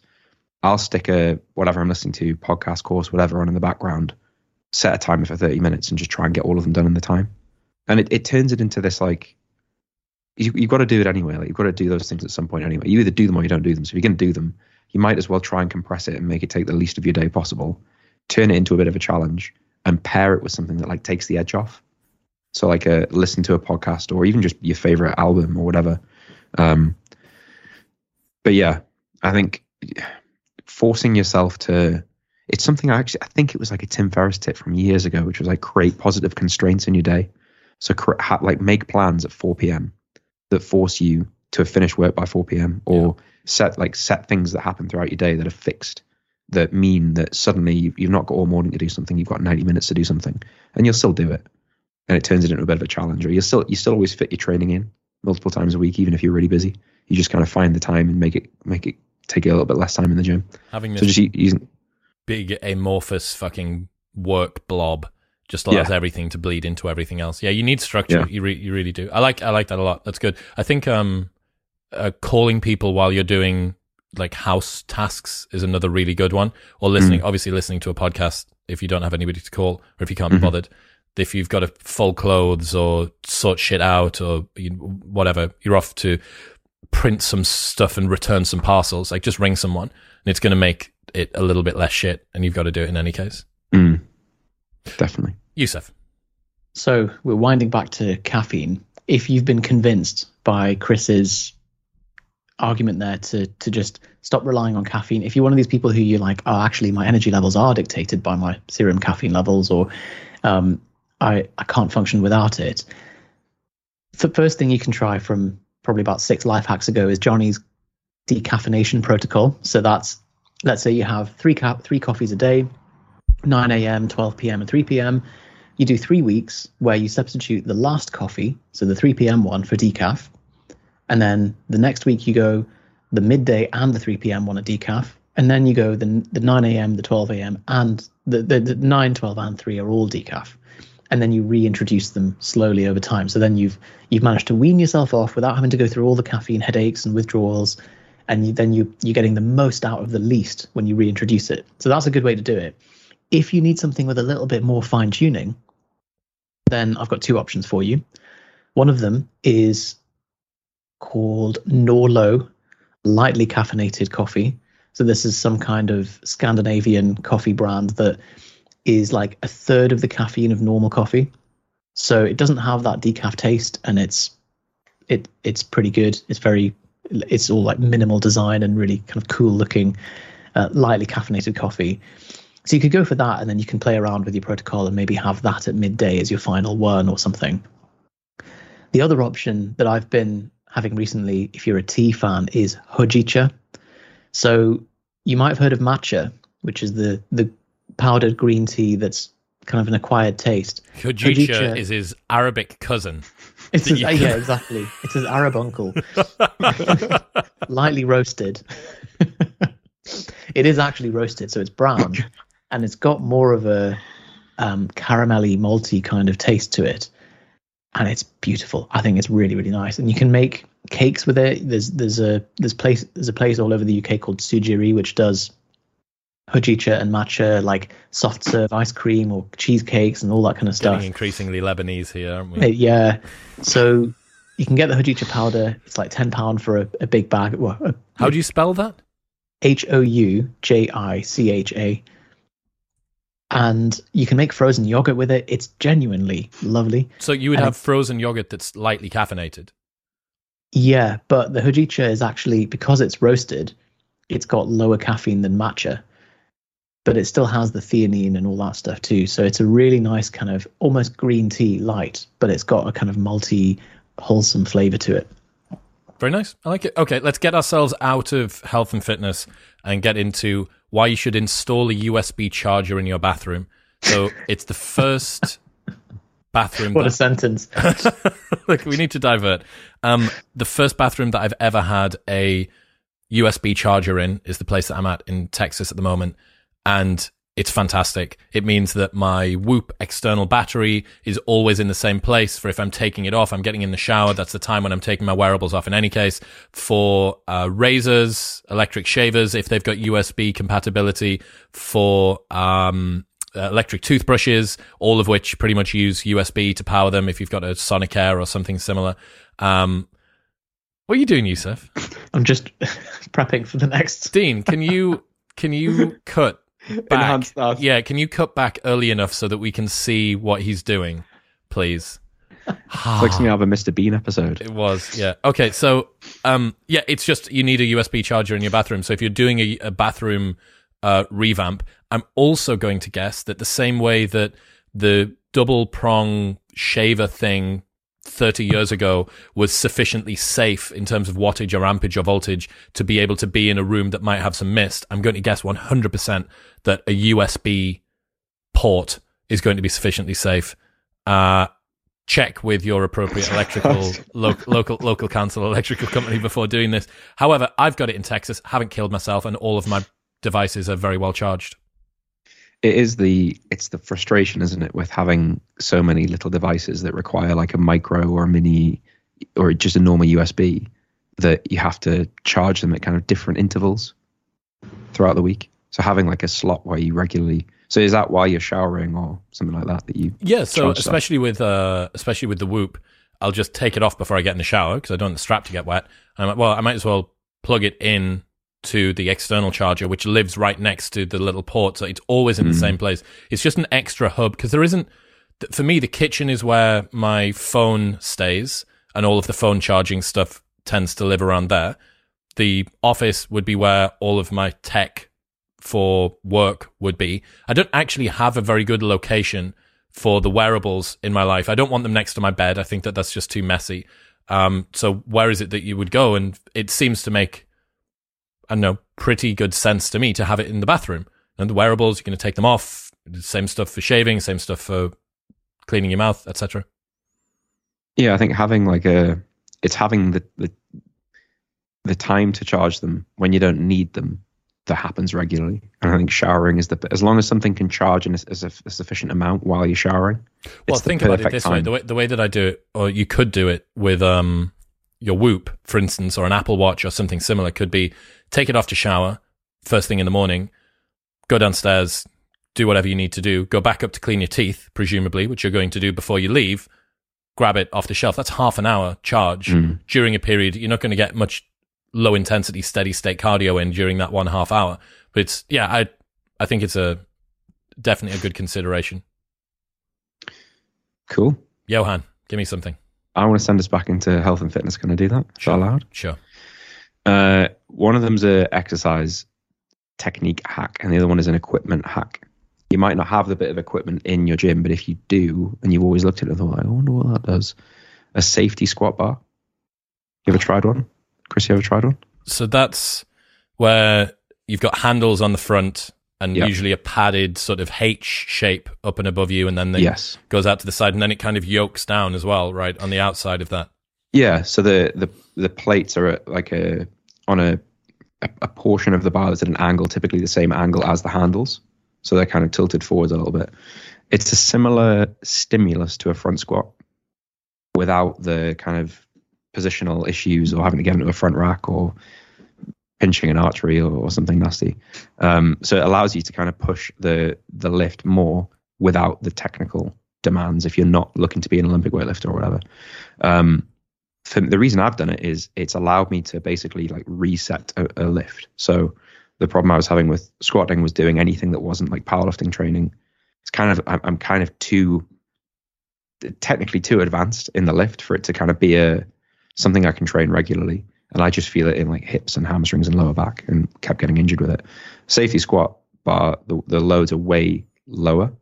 Um, the training effect's really high. Like my quads are in pieces for days. So if you've never tried one, you don't particularly like back squatting, you don't particularly like front squatting, there's one in your gym, or you've got a home gym and you want to buy one, buy one, they're fairly inexpensive. Would highly, highly recommend that. Um, the second thing is if you do lateral raises and you find yourself like sometimes you use like a, you swing your swing your body around sometimes they kind of go halfway sometimes they go to i don't know random stages allow as much body swing as much body english as you want but the, the range of motion has to finish completely over your head with the dumbbells touching Has to So finish norm- over your head. Until Yeah. you're doing star like star jumps, But just so to I- get it going. I think if you try, like, try experimenting with an amount of body English, and you'll find it kind of polices itself. Because doing star jumps actually makes it harder. Believe It's it or not. because we, I feel like we've all converged at trying to get the most out of the least weight recently with with training. So I've I, I've gone the opposite way with lateral raises, where I do like chest supported ones. So you set the Okay. bench up uh, almost vertical, lean Mm. forward onto it, and honestly, doing like five kilo dumbbells, it's embarrassing, but it's a lot harder. I really want to be a part of the movement, but I can't pretend like I haven't just been throwing stupid heavyweight around for the last few months. I, I just, it's been idiocy 2008 lifting with Z. I feel like if you're living with Zach, yeah, I mean, he's 260 pounds and six foot four. So he, I, I've got to try and catch up with him and his weight and his strength. But yeah, uh, I definitely see the advantage of um, increasing the like mechanical difficulty of a movement in order to stop yourself from being too stupid with it. That makes a ton of sense. Well, it's just like the so Mike Israetel talks about the stimulus fatigue ratio. So like it depends why you're training. But if you're training to for health, as you mentioned, or like for muscle gain, it does kind of make sense to get the stimulus you need while accumulating the least fatigue possible, like or, or without over danger. accumulating. Yeah, danger's the big one. So like if to train your legs, you have to load up a leg press, or you're you're deciding to load up a leg press with as many plates are available in the gym and doing quarter range motion versus like a, fifth of that or a tenth of that and doing full range motion, you're probably less likely to get injured. But you might Will you achieve get the same training stimulus though? Because presumably you could overshoot it on lightness. You could, you definitely could. But as long as you're like progressing your training, you'll eventually find the point where you're no longer doing that. But if you maintain the range of motion, you should, in theory, get a better better training effect. Is Um, this your going to be one of your guiding principles as we all transition into sort of older man fitness? Yeah, within the next 10 years, we're all going to Mm. have to genuinely consider what am I getting out of this session? What are the risks associated with this session? I think I've I've just come from my training historically has been like just carried a, a, a consistent risk of I'm likely to injure myself in this training cycle, like over the next six to eight weeks, and also I would train and then feel like I've been hit by a bus for one to two days afterwards. So I, I don't think it's even I'm likely to. I think just every training cycle is like a quad tear or a Something happens. twinge or some. Yeah, Yeah. it's always something each cycle. so the fatigue either from a, a injury perspective or just the way that training makes you feel has always been very high for me so i am now looking to just training's just taking a different role in my life so it's like i want to train a couple of days a week but i don't really want to feel like i've been run over for a day after my session and I, but i still want it to kind of work so where's you know where do you arrive at when you combine all those things So unreasonable, Johnny. i know don't i know you don't want to feel like you've been run over I know I'm, being, yeah, twice a week. I'm being selfish on it, but, but yeah, those are my goals with it. So, but I think it's a there's always a time to sling heavy tin, isn't there? Yes. Sounds like that's the been last, your the last few months. Yeah, exactly. Uh, and then it's going to be more high intensity stuff. Going to be interested to start doing classes and stuff again throughout 2023 because that was the best gains and progress that I ever saw in terms of physique was actually doing something that wasn't focused on physique. But That was one of your hacks, wasn't it? Like to do a class because you just you, absolutely you you the rising tide makes you do the cardio that you wouldn't otherwise have done. as far as I can see, the mediator for most people's outcomes in training is the level of intensity that they train with. Most people aren't, that they've got weights which are not being moved appropriately, which are too light, being done in reps that aren't sufficiently uh, big enough, and with rest periods that are too long. Just all of that getting compressed down. Now, that's not to say that you're supposed to lift too heavy for too long with too many sets and no rest, but having that externalized to a class and having that motivation put out there makes it just made such a huge difference. And my, my physiology really responded to that intensity well. Is so this this is going to sound really judgmental, but it, I think it goes even beyond the technical definition of intensity. And just you go into any gym, and people just usually aren't trying very hard. like, and it usually correlates very tightly with their physique, like the results that they're d- hmm. displaying. Do you mean a CrossFit class when you say class? No, it'll be similar. It'll be uh, non-technical, strength-based class Right. programming, like CrossFit without the ollie, the ollie lifting and some of the technical gymnastics. I think the all that would be needed, the only tweak that would be needed for CrossFit classes to just I would just be there the whole time is some kind of like even if it was like a fortnight of programming that then repeated a few times so you could just see that you were improving in something. That would be it. That's all It's I ask for. The constantly varied is the issue, which sadly is the first part of the definition First of. CrossFit. But Um, it can still be constantly varied, just slightly less often. Just intermittently varied, Yeah, varied sometimes. Sometimes. Varied when when appropriate. regularly periodized functional movements performed at a high intensity. Yeah. Yeah, man. I mean, I, I've been saying for ages, I can't believe Barry's boot camp and there's this thing called Orange Theory in America, which you might not be familiar with. Um, spin classes, SoulCycle, all this shit. No one has done. Here is a bro split, three days a week training plan done at what you would do on your own plus 30% intensity Mhm. programmed out and then finished up with like a nice easy little metcon of push-ups and pull-ups or air squats and running or some shit. Like i would be i would fist fuck that. It would be so perfect. And yet every you're trying to kind of even with Onnit on its programming is good but i'm still trying to like reverse engineer what it is that i want. I don't want to do fucking four rounds of wall balls. I don't care about the training stimulus of four rounds of wall balls um but Mm. you know we're getting there slowly over time I'm I gonna know what you mean. I'd I'd be on it with you if that existed. Especially if it was like how CrossFit is, where you, you log on to like get the workout of the day or whatever. Hmm. Um, should be done anyway Yusuf what you got My girlfriend really upsets me when I see her trying to open an app because she'll scroll to like the fourth page and look for it and I'm like just use spotlights just, just use the like scroll down and type the name of the thing but one step even further is that you can access spotlight from the home screen from the lock screen Ooh. so Do you have to don't enable that? goodness. I think so so you can just. I've just done it now. oh there we go just scroll down But what happens if you try and open an app without? I'm going to guess it's going to say in order to open this, you then need to put your Face ID in.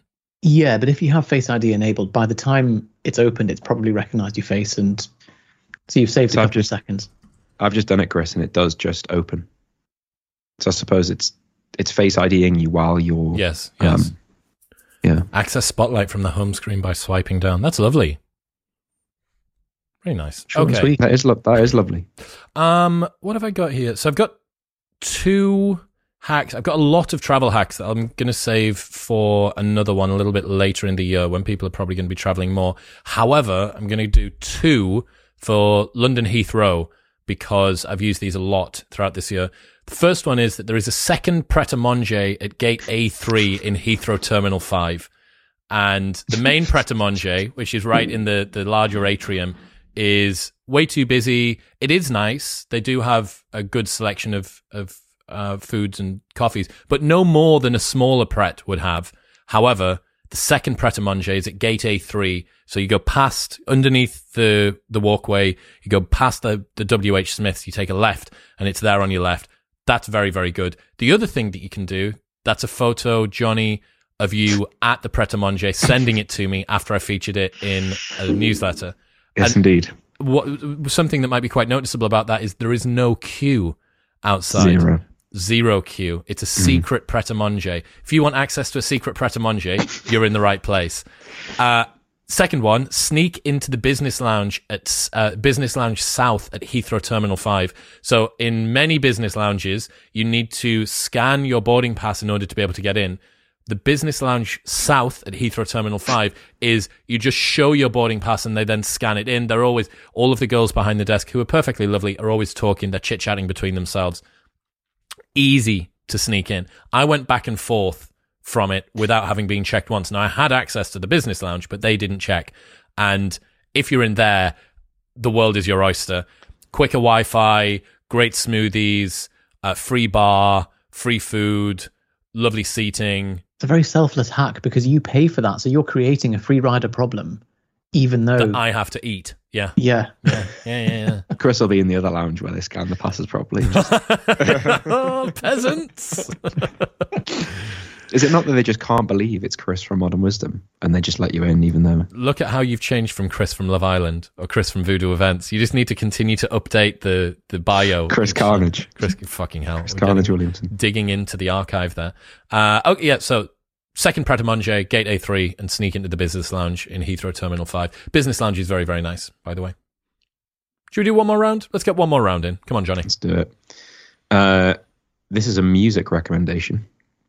So if anybody is or used to be a fan of like Rage Against the Machine or Audioslave, uh, Chris Cornell, any of that sort of stuff, um, and to be honest, any any rock from that genre of music, there's a group called Brass Against on YouTube, which is like a brass band with a uh, rotation of singers and they cover quite a lot of Rage Against Machine music, and it is honestly phenomenal.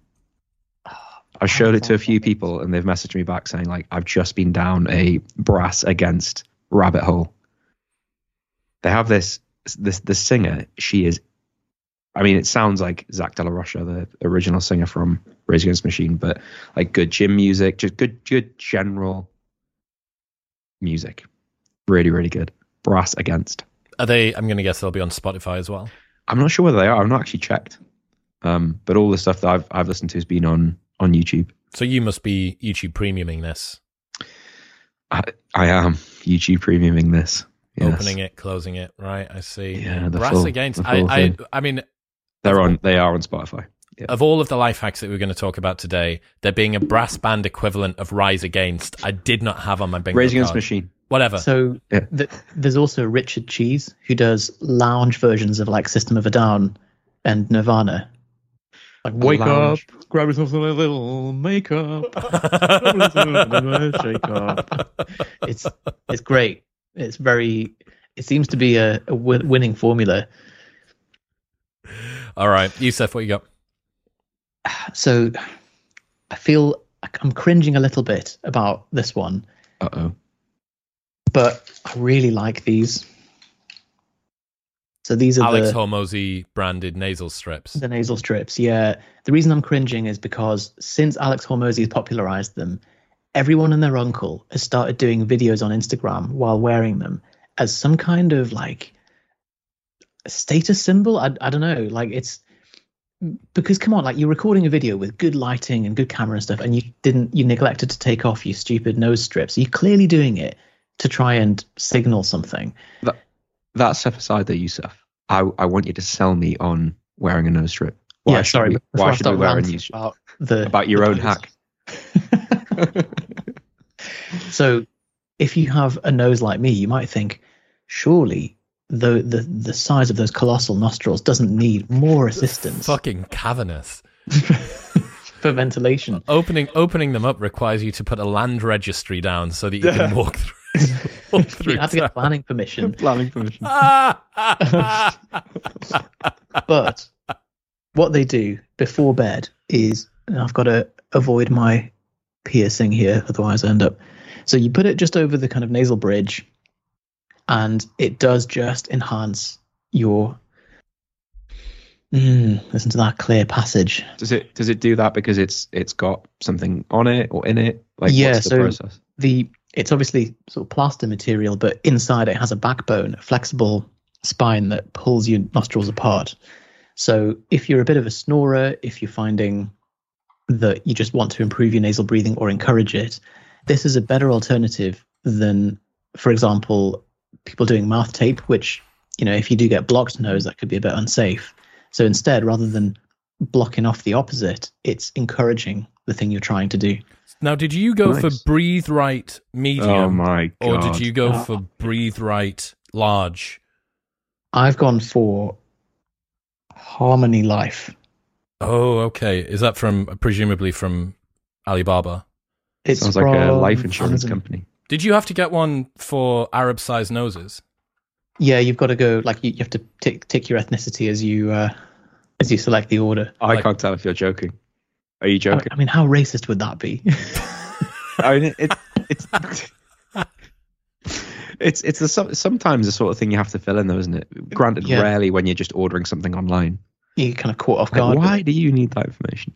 So I, back to your comment, Chris. I didn't think on this episode of Life Hacks I would be the only one here without a pack of nasal strips to hand. Well, I've got two here actually. I Ah. feel like I feel Breathe like I- and uh, both breathe right. Um, but I went for two different sizes. See, that's the large. Oh, the Uh, breathe right ones, uh, that's- oh. I, lo- I love how it's large and original. Fucking focus, you bitch. It's not gonna. What if I hide behind? yeah, it's focused. Hey, there you fits go. seventy five percent of adult noses. Fits I want to see the twenty five percent. Lifts open nasal passages for up to 31% more airflow. Breathe right nasal strips may help reduce or even eliminate snoring. Uh, Are yours au natural, Chris, or are they mentholated? no, there. Yusuf won't have gone for the menthol because of estrogen. This actually does, surprisingly, the large ones do kind of smell tiny, a bit mentally, but I don't think that they are. I don't think they're supposed to be. Maybe why just not? kept in the Why same not menthol, factory. Yusuf? Uh, I, I just didn't. I, I'll go for it next time. Okay, I'm it's not, too problem. concerned about estrogen for menthol. Thank goodness. It's, Okay. I think the menthol s- sounds like it would be the best bit. Maybe it could be the kind It's of It's above your bit painful. nose. How are you going to have menthol I don't know. coming? You'll still be able to smell it, won't you? yeah, Yeah. maybe. Let's. I'll get mine on. Johnny, can you not find something to put on your nose and then we can all wear Yeah. Sadly, strips together? Give me one second. Be a bit of post-it note. Good face, Chris. That's the that's the makeup face. There it is. Yeah. what about that? Brilliant. Oh, that's lovely. Absolutely. We look technically, this is a this is on my nose, and it it's similar, isn't it? It's a festive, a festive nasal decongestant that you've got on there. Do they light up? No. No, they don't. Johnny had a pair of sunglasses briefly. Okay, so my last one. What am I going to do for my last one?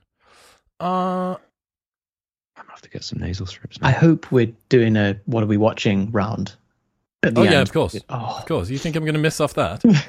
Best, best bloody because you part. just watched it, the third film ever.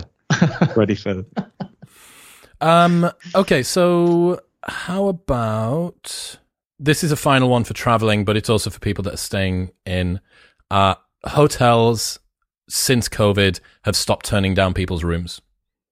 They don't. Yeah. They don't do room turn down service unless you request it, and they say that it's due to COVID safety regulations. And it's how long are they going to milk that for? Absolutely not. It's exclusively due to the fact that they don't want to have to send the maids round to every different room. So when you check in, that is the time, every single time, to say, can I just make sure that we're going to have turn down service every day that I'm here? Because if you try and ring them, even when you check in, once you've gone up to the room and you ring down, what they'll say is, sorry, we need 24 hours notice in order to be able to plan this. In some places, they'll say, tw- they'll say that they need 24 hours notice. If you do it when you check in and they say, we need 24 hours notice, you go, look, I've just checked in. That's a ridiculous rule. Hotels are such gaslighters. They do it with the um, towels and the and washing, don't they? They say, "Oh, to protect the environment, we're not going to do any laundry unless you put it in the bath or unless you request it or something." You're like, it's not for the environment, though. unless really, you it? damage the planet and in your selfish manner, yeah.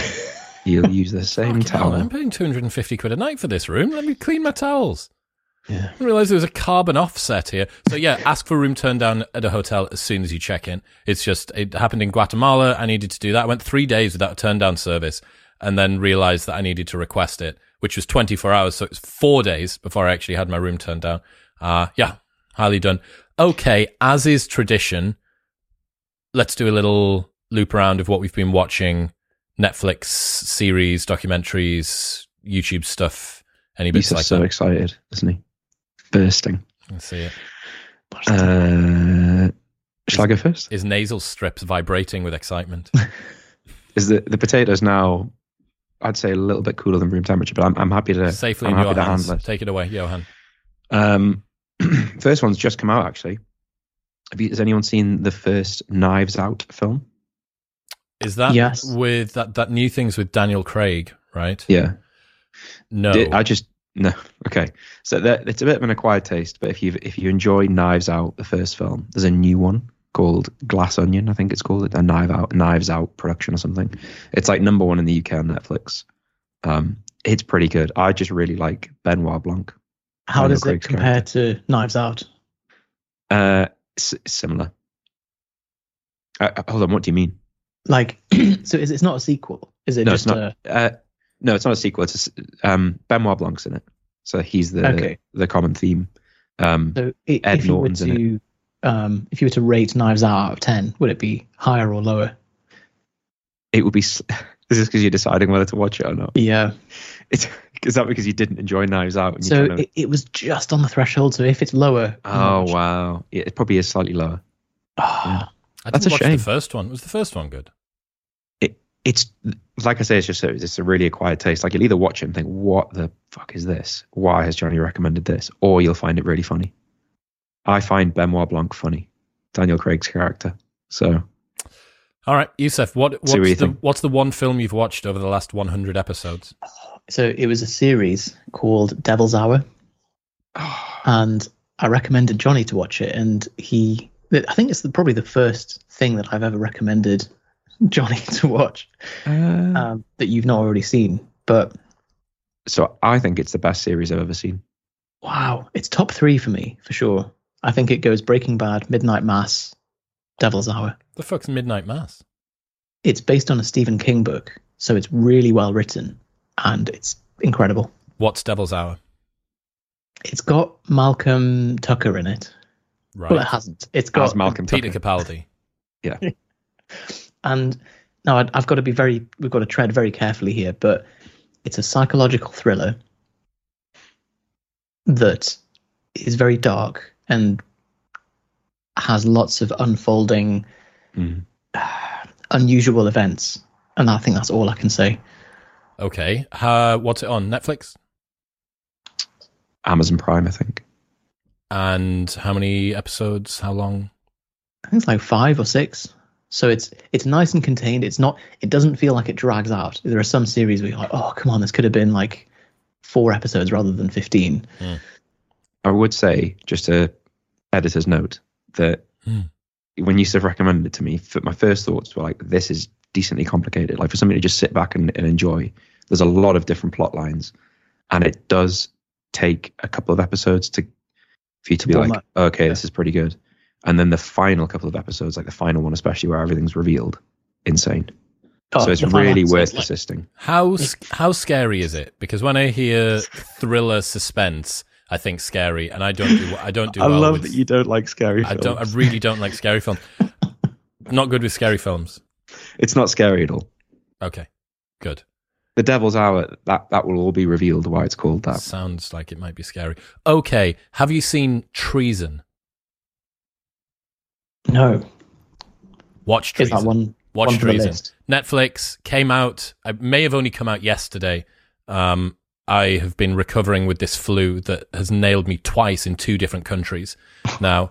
Uh, and in the space of the two days it's been out, I finished it. So I recovered to treason. Very good. Uh, the head of MI6 gets poisoned within the first three minutes of the series, and then a new understudy takes his place, and it's all political backbiting, and stuff goes on, and his family gets involved, and an ex lover comes over, and the Russians are in it, and everything. And it's just a bunch of pretty well known British actors that you'll be familiar with. The Irish mob boss from that mob series that we were watching a little while ago is in it. The one that took uh, ayahuasca on that like real high class retreat with his wife and went crazy. Um, he's in Ah, it. A yeah. bunch of people that you'll recognize from things like The Thick of It. Uh, just good class of British characters. Sounds Um, good. yeah, easy, easy watching. Five episodes. Could could have been a little bit more compelling, but pretty pretty enjoyable. Pretty enjoyable watch. Pretty easy going. Nice. Um, Uh, the new the Litvinenko series. Anyone seen that? I think it's on. It's on like ITV Player or BBC, um, and it just documents the Alexander Litvinenko. I think that's how you pronounce it. Um, like the actual events. Who was So- that? so- what is he? Uh, he was a former Russian KGB agent. Oh, he's the nerve Liv- agent guy. Didn't him and his living in the daughter both got got popped? I think just him. okay. Just him. Yeah, there was there was another incident where like two people got poisoned in Salisbury. I think it was. Yes. Uh, yeah. So this was this is predates that. Um, he was like poisoned in a hotel with, um, I don't know, and one of the one like it's it's the most dangerous Some substance. nasty known to bastard nerve Yeah. agent. Yeah. Um, Only, but it only just, like- available in Russia. Documents like uh, the the British police dealing with it and um, pretty good. Nice. Good, good good series. And it's I didn't called know, like, half- Litvinenko. I think so. Yeah, I I didn't know like half the stuff that happened and how like it's just audacious to just come into the UK and poison someone with something like that and then leave again. Like, This wasn't the guys what in are like, you guys doing? like the cathedral, the the brothers that en- went into like Durham Cathedral or something, and no, No, Don't I don't think think so. so. No, it was in a hotel in London. They put like a nerve agent in a is it polonium or something like that? Hmm. Um, put it in his green tea in a pot of green tea in a hotel, and they then subsequently found like traces of it in the green tea that had, had been like through days and days of cycles. They still found traces of it, and they had to to bury him in like a, a metal coffin to This nerve agent shit's no joke, man. The the as they were tracking the father and daughter, I think that got popped with it, or Hmm. the the one in Salisbury, they were able to see where they'd been for hours afterward. Yeah. Oh, he touched this cup. Oh, he'd he'd he'd stood on this step. He'd brushed past this particular tree or something. it's the, the the point they make in the in both dramas about both of those happening is that like it can there can be a speck of it on a on a table and you could test just to the left of it and just to the right of it and miss it entirely and you have to test exactly where it is otherwise you can't detect it but if someone touches it that's it Game over. the game over so it's so hard to once it once there's been some of it in somewhere it's so hard to find it and detect it and remove it Shit. and it's incredibly toxic Okay, So- Yusuf, mm-hmm. have you watched anything else? yeah. So a couple of hat tips again to Johnny, because you recommend. I, I think you recommended both of these. The Night Manager, Yep. which was good, had a sort of young Daniel Craig in it, yeah um, who's very charming and very British. And, uh, You're um, talking about the guy that plays Loki, uh-huh. Tom. Hanks. No, tom hanks that's it yeah Tom Hanks. Yeah, you're right. Uh, I, the yeah, okay, that guy. I Um, watched that as well. I thought that was great. It's also got Hugh Tom Laurie in, right? Hiddleston. Tom Hiddleston. Yeah, Tom Hiddleston and Hugh Hugh Laurie, yeah, both of them are in it. Okay. And Tom What's he Hollander that? is also in it. Um, and then the other one was The Suspect, which was also good. It's kind of psychological thriller with an Irish man. So, funnily enough, that was actually the thing I was going to say next. So, thank you for that. Oh no, I've stolen it from you. Well, no, I think I might have said it on the last life hacks. What was the second one? Watch the Night Manager, and what's the other one? Suspect. Watch the Suspect. Okay. So, so that those were my hat tips. Just Yes. and in Oh, terms this of isn't you. That wasn't you. yeah, so just in terms of things to things things to to watch. Chris, you recommended CoffeeZilla a while back. I've seen some of his recent stuff, and he is a specimen. Some He's of a the best very shit on the guy. internet at the moment. Yeah. Yeah, re- he, he's for for people who haven't heard of him, he's an investigative journalist that wears signature suspenders, and he just goes after scammers and crypto warlords and all these kind of people, and just goes to town and like peels through the blockchain and looks at the individual transactions and goes to the nth degree to just nail people. And he recently nailed Sam Bankman-Fried from um, S. What, what's the FTX. FTX? Have you watched? Have you watched the Logan Paul three parter? I watched the first one. Uh, he's Yeah, diddled, God. diddled Logan, Logan Paul, I haven't Logan seen Paul's any of about this. diddled him hard. Yeah. I mean, Where, where do I start? CoffeeZilla. Where do- Just go on, watch the Logan Paul three parter. That's pretty fun.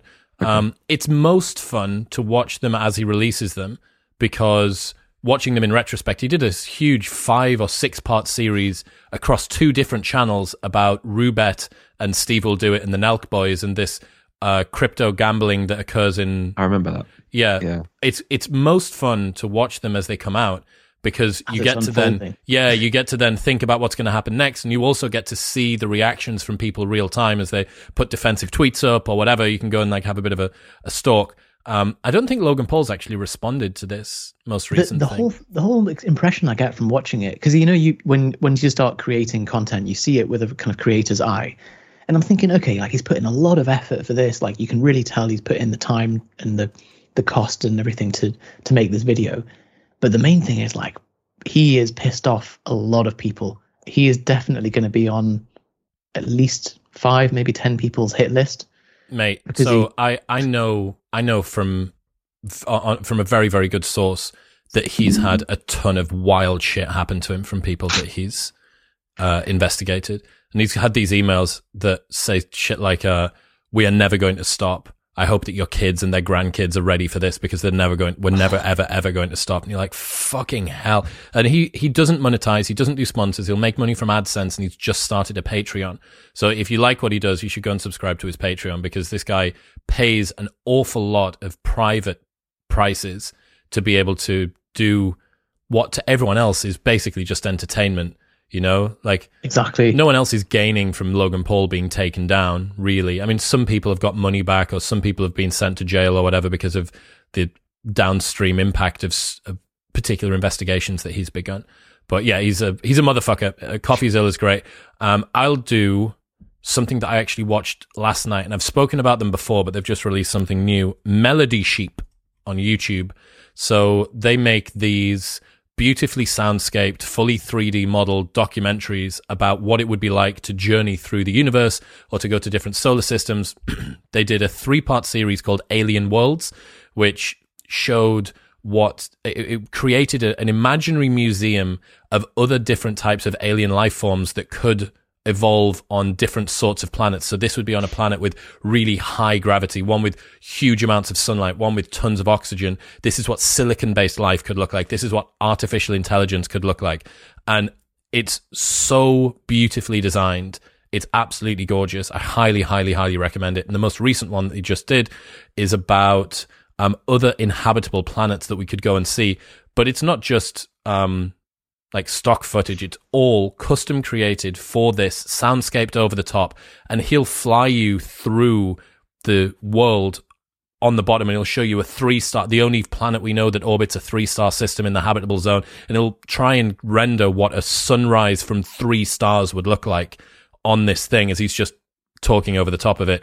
The one thing that I would caveat is if you don't have YouTube Premium, he fucking pounds you with ads. It's every five minutes. So I highly recommend watching it on someone's account that's got YouTube Premium. But Melody Sheep and the most recent one, which I think is a journey to an alien world or something like that, is top notch. Nice. Sounds nice good. Let's round it up there, gentlemen. Where should people go if they want to check out the stuff that you do and what it is is it that you do? Two things. If you want to um, just get some macros from us, some calorie recommendations, we have a calculator on our website. So go to propanefitness.com. It's on the homepage. If the other side of what we do is we help people, mainly personal trainers, fitness coaches, gyms, move their business online. We summarize how we do all of that. We give you a free training that summarizes the entire process at propanefitness.com forward slash modern wisdom. Big up. What else have you got coming up? Is there anything else that people should expect from you guys soon? Just more of the same. We're just More- always trying to slightly improve everything. So More We've podcasts got- and stuff. we've got some exciting back end stuff for our kind of inner circle of, of clients um, that we is you know obviously a black ops operation we Mm. can't can't talk about but yeah we, we're going going big on youtube this year so have a look at us on there Cool. Boys, I appreciate you. We're going to go for chicken uh, next week. And uh, yes, we are. I'm looking forward to it. All right. Thank Thanks, you. man. See you.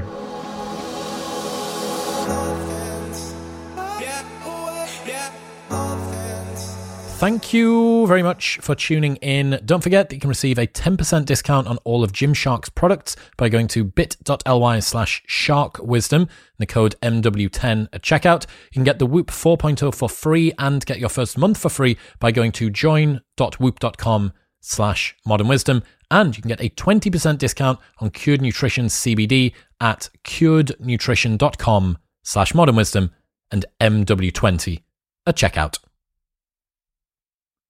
I'll see you next time.